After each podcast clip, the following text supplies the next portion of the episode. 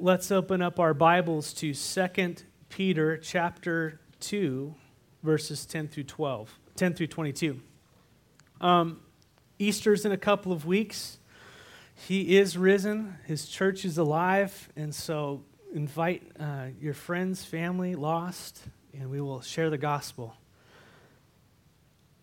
2 Peter chapter 2, verses 10 through 22.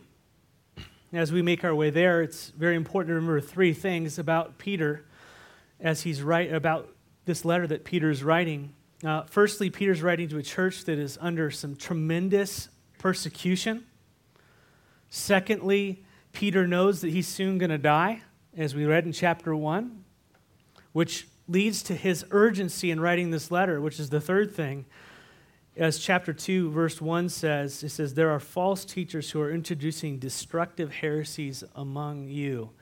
And so basically, um, Peter, one of the last remaining eyewitnesses of Jesus Christ, his life, his death, his resurrection, eyewitnesses of fulfilled Old Testament prophecies right in front of his eyes. He is writing to this church to remember the truth, remember the truth of the gospel, so that they would be able to withstand the attacks of the enemy that were going to infiltrate the church and also come on upon them from the outside. And remember, if the enemy cannot get you with flat out physical persecution, he's going to undermine you in other ways. And isn't that, isn't that true? Any of us as Christians who've walked with him, we've, we've kind of gone, listen, okay, we've had someone who's really oppressed us, they couldn't get us, but then there's another area of our life where the enemy just kind of gets us off track. Anybody else had that? Yeah. And so Peter's saying, listen, full on frontal attack, you're all dying. They're going to they're going to take you and make lampposts out of you and throw you to lions and all these things. And you guys are faithful and true and you love the Lord and you're standing fast. And the enemy knows that. And so he modifies his attack scheme and he goes, I'll just undermine their faith by slipping in false teachers among them. And Peter has some serious words from the Lord about these false teachers. And so, two weeks ago, as we started chapter 2 of 1 Peter, we went through verses 1 through 9, where Peter begins to warn them about those false teachers that will be infiltrating the church. And so, to give us some context, I'm going to read those verses now, verses 1 through 9 in chapter 2. He says, But there will also be false prophets among the people, just as there will be false teachers uh, among you. They will secretly introduce destructive heresies, even denying the sovereign Lord who bought them, bringing swift destruction on themselves. Many will follow their depraved conduct and will bring the way of truth into disrepute.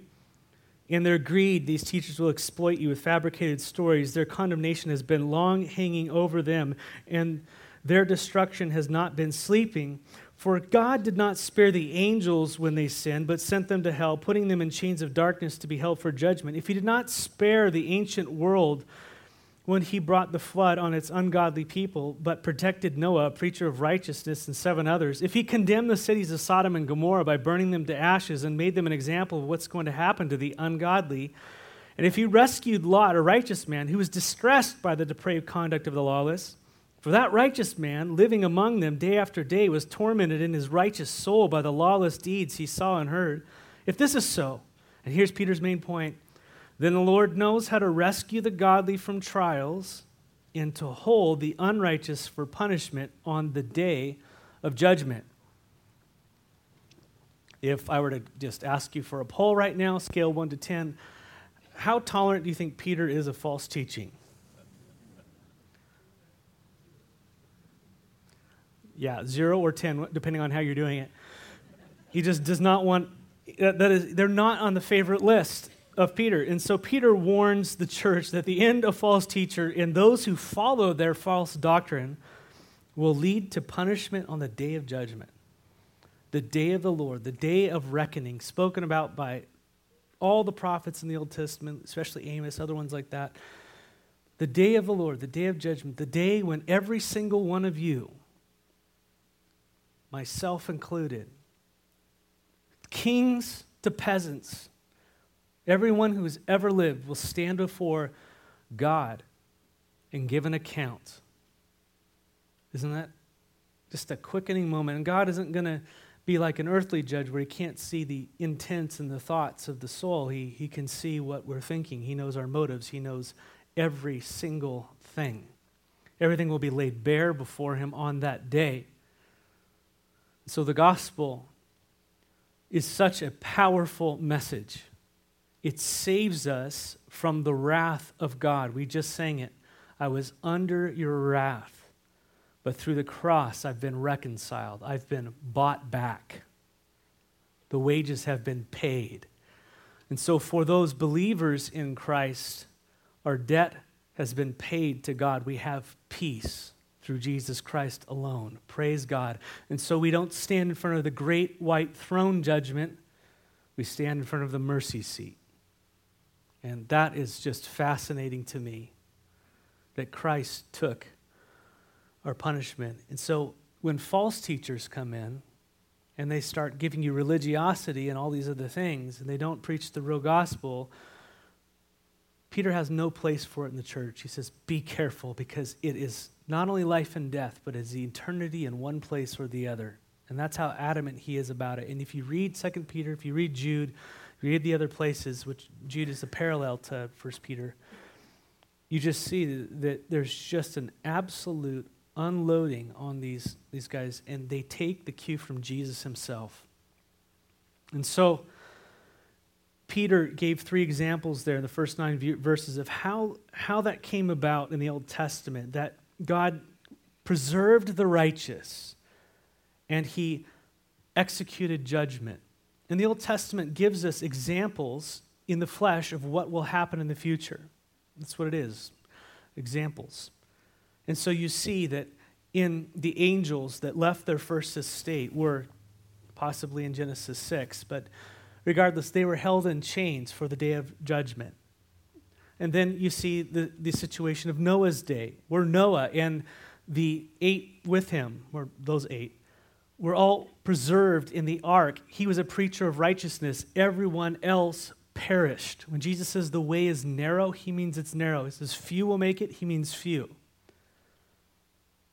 When Jesus says, I am the way, the truth, the life, no one comes to the Father except through me, he is not talking about, oh, you know, whatever it's truth to you. He says, I'm it. And unless you come through me, you're not getting in. It's very, very exclusive. So we don't preach a, a gospel that is inclusive to all the religions of the world. We say they're false and they are going to hell. And that is not my words, those are Jesus's. And by the way, people who think that they're Christians are going to end up there as well as we grab onto the pseudo gospel. And so this is, this is something that the teachers, the apostles, are constantly coming back to. They're constantly speaking to the church. They're constantly refining either what is the gospel or living it out and making sure our lives are lining up with it. And if it's not, then are we in? And that's kind of the tension you see all the time. Because Jesus didn't save us to allow us to continue off in, in godlessness, right? He saved us, and the, the proof that His Spirit was within us is a changed life. We look more like Jesus every day. There's a change that happens. And it is very important that if you're here this morning and go, I've been churching it, I don't know if I'm saved, that we square that away. Because Jesus, although the way is narrow, the way is open. The door is open to the ark right now. The way out of the city before the ashes come is, has been prepared. Jesus' arms are, are wide open. And by the way, he was speaking to religious people, the Jews. So I would assume we're, we're a part of that. And I'm not trying to make you feel like you're not saved. I want to make sure you're in, right? Have that quickening moment. And so, two weeks ago, when we started chapter 2, we went through those first nine verses, and Peter just, he warns them. And verse 9 is that key deal as he goes to those examples of, of Noah and of the angels and of, of the ungodly who were lost in all those circumstances there. Sodom and Gomorrah being one as well. And verse 9 is the key. The Lord knows how to rescue the godly from trials. Pray, praise the Lord. Because I don't know about you, but like, Lord, how are you going to rescue us out of this? He knows how. Keep our eyes on Him. But also to hold the unrighteousness for punishment at the day of judgment. And without skipping a beat, Peter continues on to verse 10, where we pick up this morning. And he's speaking of those who are headed for the day of judgment, where he says, This is especially true of those who follow the corrupt desires of the flesh and despise authority. Bold and arrogant, they are not afraid to heap abuse on celestial beings. Yet, even angels, although they are stronger and more powerful, they don't heap abuse on such beings when bringing judgment on them from the Lord. But these people, they blaspheme in matters they don't understand. They're like unreasoning animals, creatures of instinct, born only to be caught and destroyed. And like animals, they too will perish. They will be paid back with the harm they have harmed, uh, with the harm they have done. So that's how Peter talks about this. And so Peter in first in, in first in verse 9 very basically says, listen, God has judged in the past, he's going to judge in the future. And he says this is especially true for those who follow the corrupt desires of the flesh and despise authority. Peter describes two attributes of false teachers that typified false teachers. First, they follow the corrupt desires of the flesh and they despise authority. And those two are linked.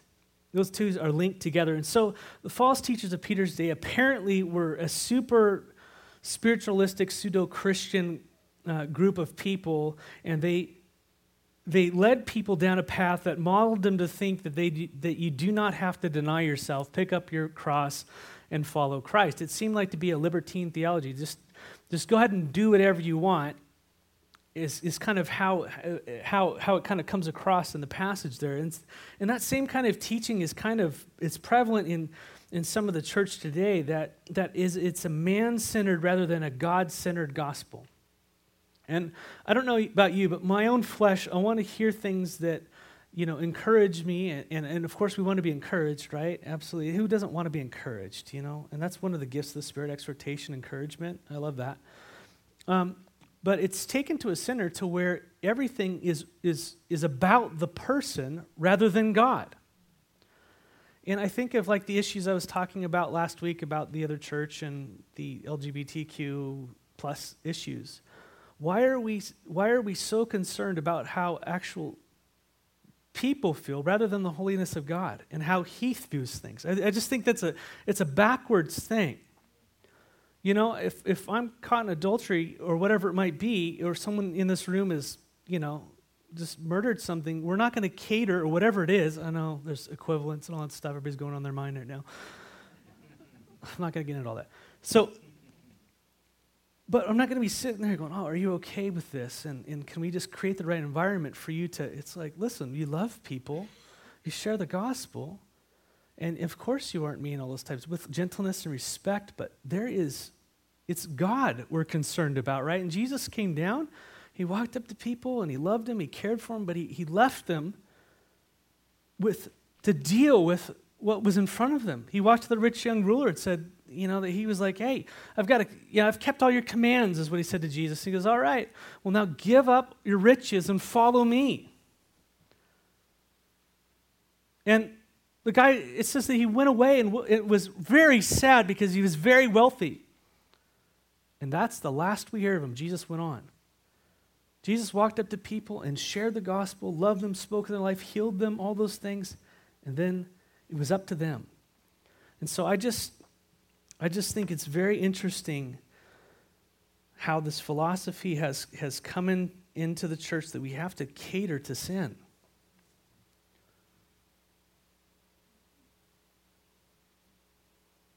And it's like, it's, we don't have to do it with disrespect. I mean, how, how does, do we run our houses that way with our kids? I mean, I know this is a bad example, but I mean, I just, I think the general thing that, that, that's on my heart is we emphasize a man centered religion where God and the Bible is about making your life better. It's about it's all about how to how to make your family, your marriage, your kids, all these things better. And that's the, the chief end of going to church. That's the chief end of religion is it's you. It's your kingdom. It's me, it's my kingdom. Anybody else? And I want to hear that. And people know it and they want to teach you it, so you'll come and listen to it. And God's, Jesus walks up to people and says, Repent, turn, give up everything, follow me, and you'll have life. No, make my life awesome now. Right? You know, and we just, I know I'm kind of going off freestyle, I'm going to get in trouble, but that's the same kind of philosophy that's kind of popped up. It's a man centered rather than God centered uh, message. And the result of that self centered false religion is that they despise authority. Do you see how those connect? When your kingdom and your message is about you and your life, you're never wanting to be told no or repent or don't. And if you don't, then it's unloving and unkind because I am me and I'm my own God, and you exist to, to, to make my life the best it can be. that despising authority is it's rooted within us. It's an Adam thing and an Eve thing.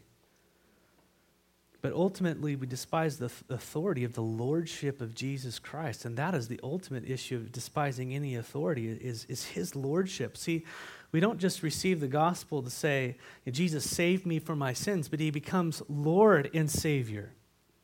You surrender everything.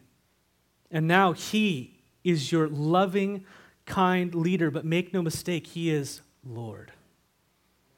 And when he speaks to his church, his loving kids who he redeemed with his blood, is it a, yes, there are conversations, but he says, These are my commands.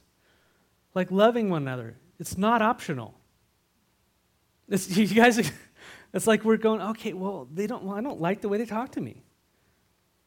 Well, love them. Yeah, but they've got to, you know, no, love. Like God loved you. You didn't like the way you talked to him, and, and he went and came and got you, right? And that's what now Christians do. We mimic Christ in all these relationships with one another. And so, as people learn to follow Jesus, we, we learn that He's Lord. We, we surrender our life. And if, if I just preach a gospel that says it's just about you're forgiven, and now it's all about your life, that's just the opposite of what Jesus came to, to say. He says, You lost your life. Your life's in me now. You come to me and you ask me for everything. Where, where, do we go? What do we do? What does my life look like? Where do I work? All that kind of stuff. You just lay it out before. I am yours. I'm your servant.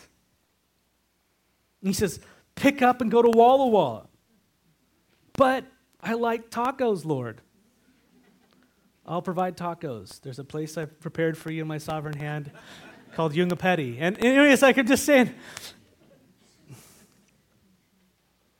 unless you lose your life, you're not going to have it. And so there's a crossless gospel. We've got to be careful of that. People learn to follow themselves instead of the Lord. And so ultimately, any teacher and people that follow that kind of message, instead of one that leads the sheep to understand and to follow the voice and the commands of Jesus, to hear him, he is our pastor, church. Amen? He is our shepherd of our souls.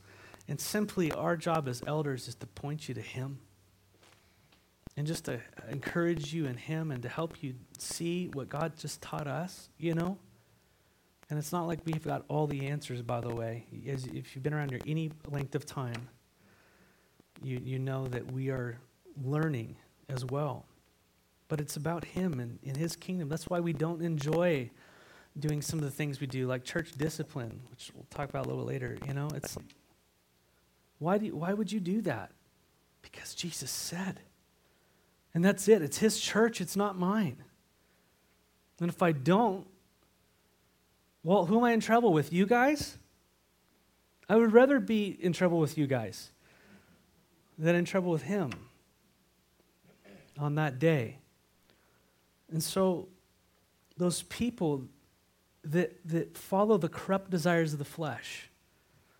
They end up despising authority. And, and Paul, at the end of his life in 2 Timothy 4 1 through 5, Paul's about to die, and he says to Timothy, and this is very important, he says, little pa- Pastor Timothy in Ephesus there, young guy, he says, In the presence of God and of Jesus Christ, who will judge the living and judge the dead, and in view of his appearing and in his kingdom, boy, I want to know what's coming next. I give you what? This charge. Make sure people like you. Make sure the church grows, make sure there's things for kids, make sure everybody's taken care of and happy at all times. That's what I want you to do. I want you to have the American church. I charge you, preach the word. Be prepared in season, out of season, correct, rebuke, exhort with great patience and careful instruction. For the time will come when people will not put up with sound doctrine. Instead, to suit their own desires, their itching ears, they will gather around them a great number of teachers to say what their itching ears want them to hear. They will turn their ears away from the truth and turn aside to myths, the entertainment, the excitement of it all. But you, keep your head in all situations, endure hardship. It's not easy. Do the work of an evangelist, discharge all the duties of your ministry. This is what Paul, this is Paul's lecture to a pastor. And you see, the people follow the flesh, and so they despise the authority of the Word of God. Ultimately, it's not about a pastor, it's about what God says. Right? But they despise his authority. I don't want to hear that. I want to hear someone who tells me the way I want to hear it so I can feel good about myself because it convicts. And that conviction leads to repentance, and that repentance leads to life as we walk the narrow path with the Lord. And so the ultimate authority of Jesus as Lord in their lives is rejected. You see how that works together? And Peter, so Peter describes these teachers at the middle of verse 10. We will get further. Bold and arrogant, they are not afraid to heap abuse on celestial beings. I don't know what was going on there. I don't know exactly what this means. I'm going to give you my best shot, but I want you to go study it for yourself. But it's clear that these teachers were bold and arrogant. That means presumptuous and self willed in the original language. That they, that they didn't tremble. I love how that translation says that they didn't tremble when they blasphemed. And that's what heap abuse means it's blasphemed. When they blaspheme celestial beings or the majestic ones. So there's these teachers that are so bold and arrogant, they're calling out to some kind of angelic being and they're heaping abuses upon them, they're, they're blaspheming them. This means that they were speaking to angelic beings, either fallen or otherwise. I believe it's fallen. And they were heaping abuses, or they were blaspheming, is that word, and they were trash talking some form of angel. That's how bold and arrogant and authoritarian they were. They, they were fooled. And this really struck me because coming from a more charismatic background, you know, I've, I've told Satan what for a few times. Anyone else? I was ignorant. I have been. And I don't know about you, but as we have gone through the scriptures, I haven't seen the verses where we are taught to be arrogant towards any authority. Whether worldly, angelic, or demonic, godly, I think we just read where we are to submit to worldly authorities. It's not about whether they're just or unjust, it's that we entrust ourselves to the highest authority in the midst of their tyrannical situation or good or bad, right? So we don't trash talk Satan or his demons or tell him what for. I just don't see it in Scripture. We go to our Father in prayer, who has all authority and all power. We stand upon his word. But apparently, these teachers were flippant and they, and they showed antipathy towards angelic authority, whether good or fallen. This false teachers blaspheme them, and that really shows their heart of where they are. Boy, we can see this on TBN a little bit, can't we?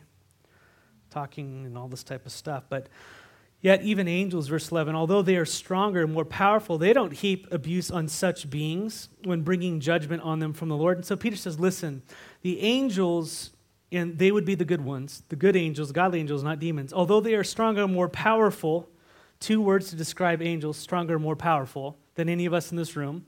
And probably, and my guess is he's speaking about over these demonic beings. They didn't blaspheme them when bringing judgment upon them from the Lord. Listen, they were, they were authorized to bring judgment on these other beings. And I know I'm going to kind of clear this out. But when they did that, they didn't even trash talk them while they were doing it. Isn't that weird? We know that Peter is talking about godly angels who are strong and more powerful, but who, who are they not blaspheming? Who, who, who are the beings in verse 11 that the angels are bringing judgment upon? Either they're the false apostles or the angels, and godly people see it both ways. But my best understanding is Peter's saying, hey, it's, it's godly angels executing judgment on demons or fallen angels. And the reason why I would get this is from the book of Jude. And if you, if you, um, if you flip over to Jude real quick, that's like four books to the right. Right past First John, before Revelation. It's only one chapter, verses 8 through 10. It's interesting. They're exactly the same almost all the way through. Jude and, and 2 Peter, especially chapter 2. So you use the Bible to interpret the Bible. Okay, if you're, interp- if you're, if you're a Bible student, you want to make sure that you're, you're going to the Bible to figure out what the Bible says, not other things. And so you go to the passages that are similar and saying the same thing, and you match them up against one another if when you don't know what something says. And the thing is, you know, you're like, well, where are those passages? One, Google. Number two, uh, experience and time in the Word. You begin to remember where things are. Um, it says in verses 8 through 10, this is Jude speaking, in the very same way, on the strength of their dreams, this is these false teachers, these ungodly people pollute their own bodies, they reject authority, and, and, and they heap abuses on celestial beings. Same thing right? Which are demons. How do we know that? Verse 9. But even the archangel Michael, when he was disputing with the devil about the body of Moses, that's news to me, but that was happening, did not himself dare to condemn him for slander, but said, The Lord rebuke you. So the angel, Michael, archangel, super angel, is going ahead and wrestling with Moses, arguing, disputing with Moses about the body of, uh, disputing with Satan about the body of Moses. Satan's a very powerful angelic being, fallen. When he was executing judgment against him, he didn't blaspheme him and do it, but he rather said, The Lord rebuke you. The Lord take care of you in your wickedness. And verse 10 of Jude says, Yet these people, they slander whatever they do not understand, and these very things they do not they do understand by instinct, as irrational animals do, they will, it, uh, will destroy them. And so he goes back and links it to being irrational animals. And so Jude just says, listen, Michael the archangel, he's super, he didn't, he didn't trash talk. And so the beings that Peter is speaking about in verse 11 are, I believe, are demons, where he says, yet even the angels, even though they are stronger, more powerful, do not do that. So I think that's that's pretty important because that gives us insight on these guys. They're, they're so arrogant that they don't understand that these super powerful beings that have, even though they're fallen, they have authority, they don't even, they, they go ahead and they're, they're arrogant towards them. But that, doesn't, that, doesn't that describe our generation today? Doesn't it describe the spirit that is going on in the world today? It's demonic, it's weird. Where we despise authority for some reason, we think that's okay. That's not what the gospel teaches us. It teaches us to be humble, to submit ourselves, to entrust ourselves to the Lord.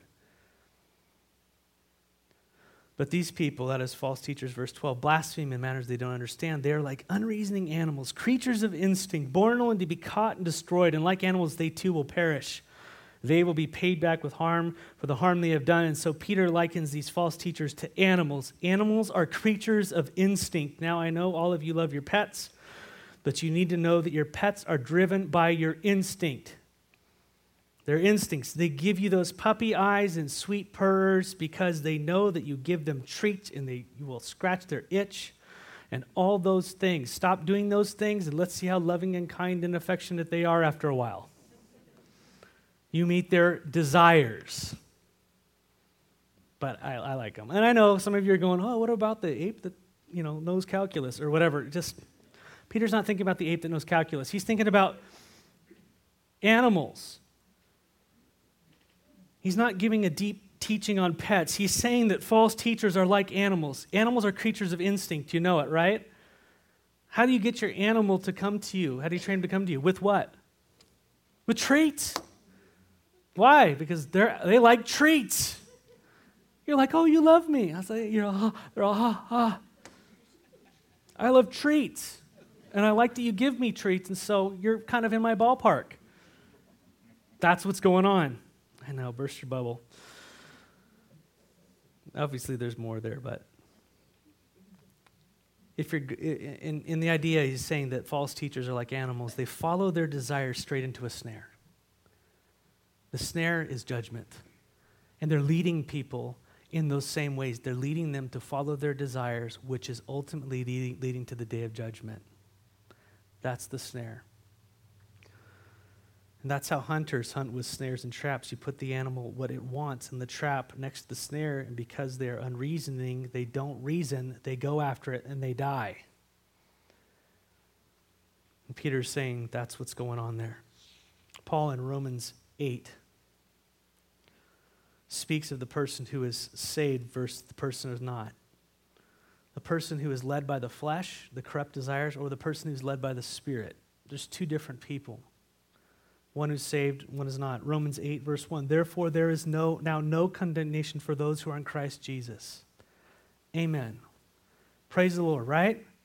There's no condemnation for those who are in Christ Jesus. I love that verse. Keep reading verse 4. Paul explains who the saved are who do not live according to the flesh, but according to the Spirit. Qualifier. Keep reading, verse 5 6. Those who live according to the flesh have their minds set on what the flesh desires. But those who live in accordance with the Spirit have their minds set on what the Spirit desires. The mind governed by the flesh is what? Death. But the mind governed by the Spirit is life and peace. And so either you are born again, following the Spirit of God in your life, or you are unregenerated led and directed by your desires and your flesh.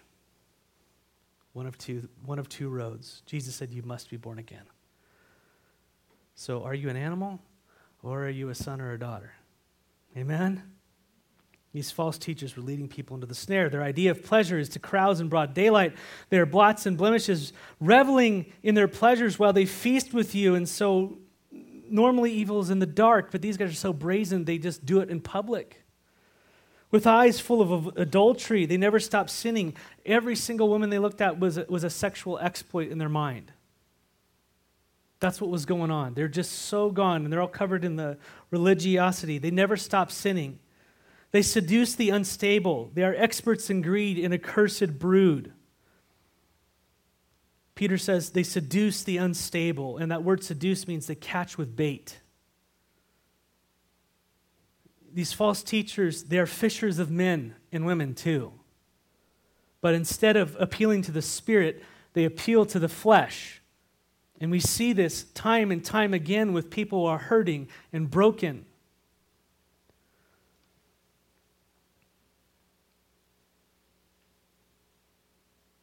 They play upon their weakness to get something out of them. People watch these programs or whatever it might be, and they go to these places thinking they're going to get healing, and they promise all these things to them, some kind of miraculous experience, and they get them all worked up, and at the end of it, they are departed from their funds. Or something is taken from them, and they're no better for it.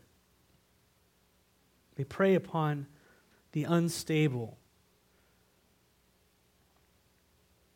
They're fishing for the weak, the immature, the person who has not been trained in righteousness, which we've all been at one time. I remember when I was first leading worship at Calvary in 1997, um, God was doing massive work there. It was really cool. The church was like, you know, 200 people, and then over a period of like five years, it was like the 700 and something. It was like some like what happened with Life Church here. Just amazing stuff that the Lord was doing. And you know, I, I remember I was leading worship and it was just sweet. I mean, Christine was there. I mean, people were just, it was just, it was just sweet. Just hands raised, not hyper emotionalism, but there was just, there was love. God was doing things. His word was taught. People were getting saved. There was missions work going on. There's just, there was just a sweetness about everything. And I remember getting a, getting a, a call from some guy. You know, here I am, out of the world, in the church, in a position of authority all of a sudden after a little short time. I was not that mature. And, um, and he, he said, you know, he saw I'm, I'm starting a ch- I'm starting a church, and you know, man, I want I want you to I want you to lead worship for me. He said, whatever they're paying you, I'll pay you double. And when, when you're getting paid nothing, you like nothing times two is awesome, right? But they it totally was. And now, as I look back, they're going, I want what's going on there. And you're part of, if I just do that, then this is going to happen here. And I grab you, and, and uh, that's, just, that's just wrong. Very tempting. Very tempting. I, I was unstable, young, undiscerning, but I knew enough to know this isn't right. Passed on it. But how quickly and how easily your life can just go in a direction. You know, the Lord ended up, I mean, ended up meeting my wife and uh, becoming a pastor and all those other things. God just really blessed through that situation. But they're experts in greed, is what it says. And I don't know about this guy's perfect motivation, but I know that he was appealing to something within me, right? A need, a desire. He's young, he doesn't have anything. I'm going to give him what he doesn't have, so he'll come do what I want. Not to say you shouldn't pay people, but in the church, that's not what we're supposed to be doing. We're not supposed to grab onto people that way. And these guys are experts in greed, they said. He says they're false teachers. They're masterminds. They're experts. They've trained themselves like an athlete strives. They've trained themselves in greed. They are an accursed brood. In other words, Peter says they are cursed children of Satan, is the implication. So, another wonderful things that Peter's saying about these guys. He has no love for them whatsoever in what they're doing. Verse 15 they have left the straight way and wandered off to follow the way of Balaam, the son of Bezer, who loved the wages of wickedness. But he was rebuked for his wrongdoing by a donkey, a wild animal without speech, who spoke with human voice and restrained the prophet's madness. And Peter draws their attention to Numbers 22, the story of Balaam. He was a prophet for hire. The Moabites who were next to the Israelites, they didn't like the Israelites hanging on in, in Ammon and all that type of stuff. And so they hired this guy to come curse the children of Israel. He wouldn't do it. But he definitely liked the money situation. We know that from other things. Um, and like in, Jesus says in Revelation 2.14, speaking to the church in Pergamum about Balaam, he says, Nevertheless, I have a few things against you, speaking to the church. There are some among you who hold to the teaching of Balaam who taught Balak, that's that foreign king, to entice the Israelites to sin so that they ate food sacrificed to idols and committed sexual morality. Likewise, you also have those who hold to the teaching of the Nicolaitans. Repent, therefore, otherwise I will soon come to you and I will fight against them with the sword of my mouth. And so Jesus is saying, listen, you got people who are following that, that, that vein of teaching. The sin of Balaam wasn't simply motivated by greed and money, there was a perversion there. He enticed, he, he, he undermined the people of God by getting them to intermarry with people who did not love God and share his values. And therefore, when they came together and they were unified in marriage, the gods of Israel meshed with the gods of, or the God of Israel meshed with the God of the God you know, Baal and all this child worship and all this type of stuff and it, oh, child sacrifices, excuse me. And they got all meshed together. And so the Israelites were totally compromised until they had to come and they had to kill all those people and reset the table. It was horrible. And so the enemy does the same thing. He teaches you to marry yourself with the world. It's okay. And we become desensitized to the things of the Spirit as we engage in media and all this type of stuff that is offensive to God, convicting for all of us. Amen? And to the place where we're now no longer holy and set apart, but we're in the enemy's camp, engaging in the things, and we can't separate ourselves from it. Jesus says, Repent the way of Balaam Peter says these false teachers have left the straight path. They're following the footsteps of Balaam. These people are springs without water, mist driven by a storm. Blackest darkness is reserved for them. Springs are supposed to have water, storms are supposed to have rain. Prophets and teachers are supposed to be filled with the spirit of the water uh, and give people the water of the word, right? But they don't. And what does he say? Peter says, The blackest darkness is reserved for them. This is heavy stuff. They, are reserved, they have reservations for eternity in hell.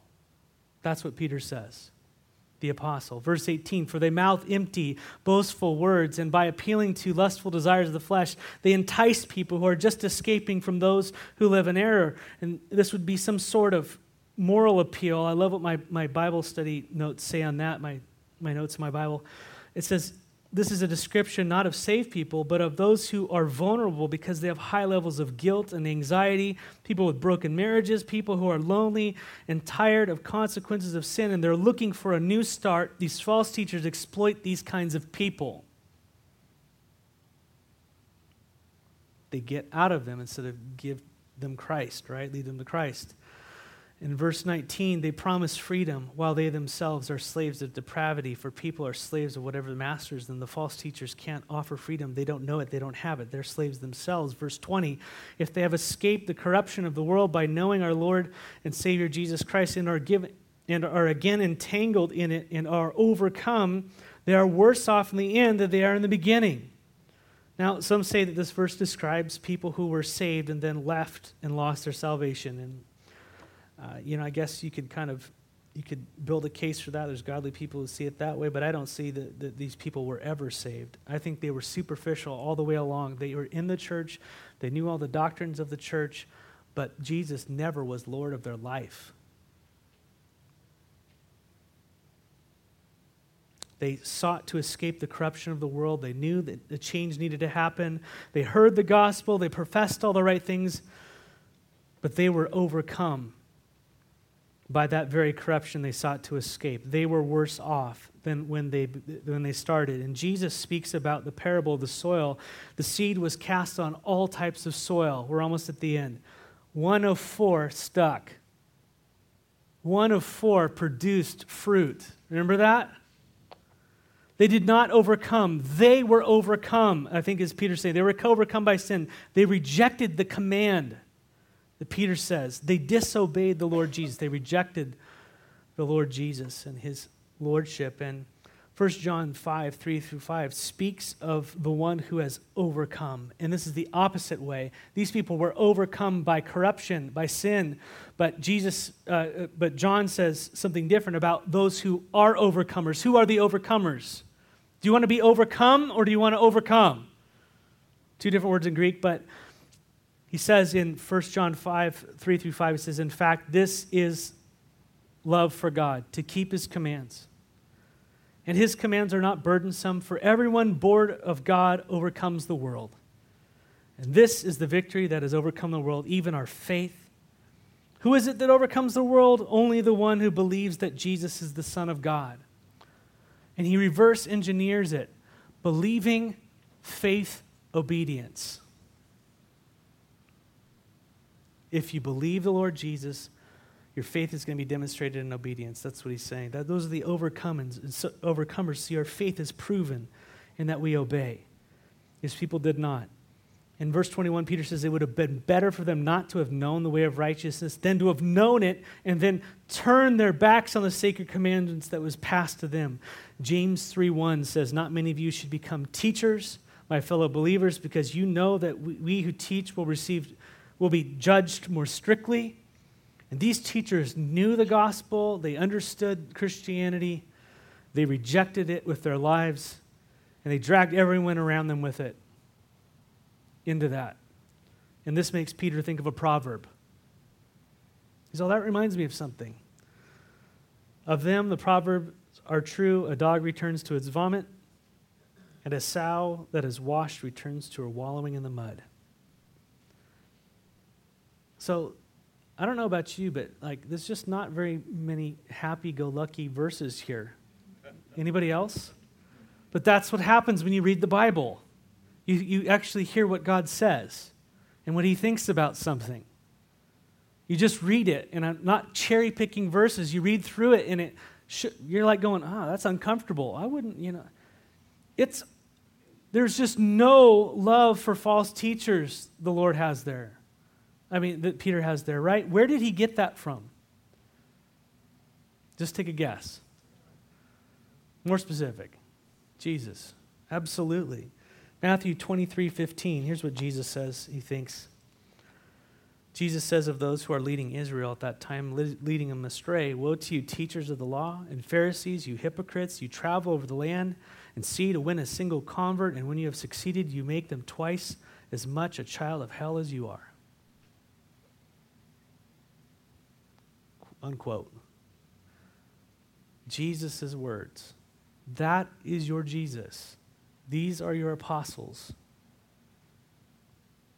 And that is what the Lord thinks of this church. He's very serious. And Paul exhorted Timothy in 1 Timothy 4:16. He says, "Watch yourself in your doctrine closely.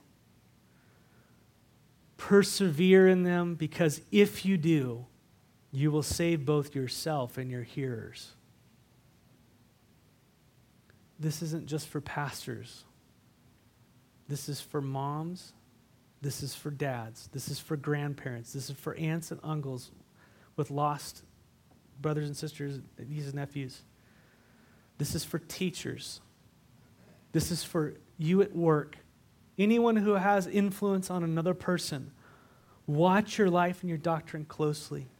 Persevere in them because if you do, you will save both yourself and your hearers. Perhaps they will hear. They will see your life and see that it matches up with the truth, and they might come to Christ through you It's a package deal.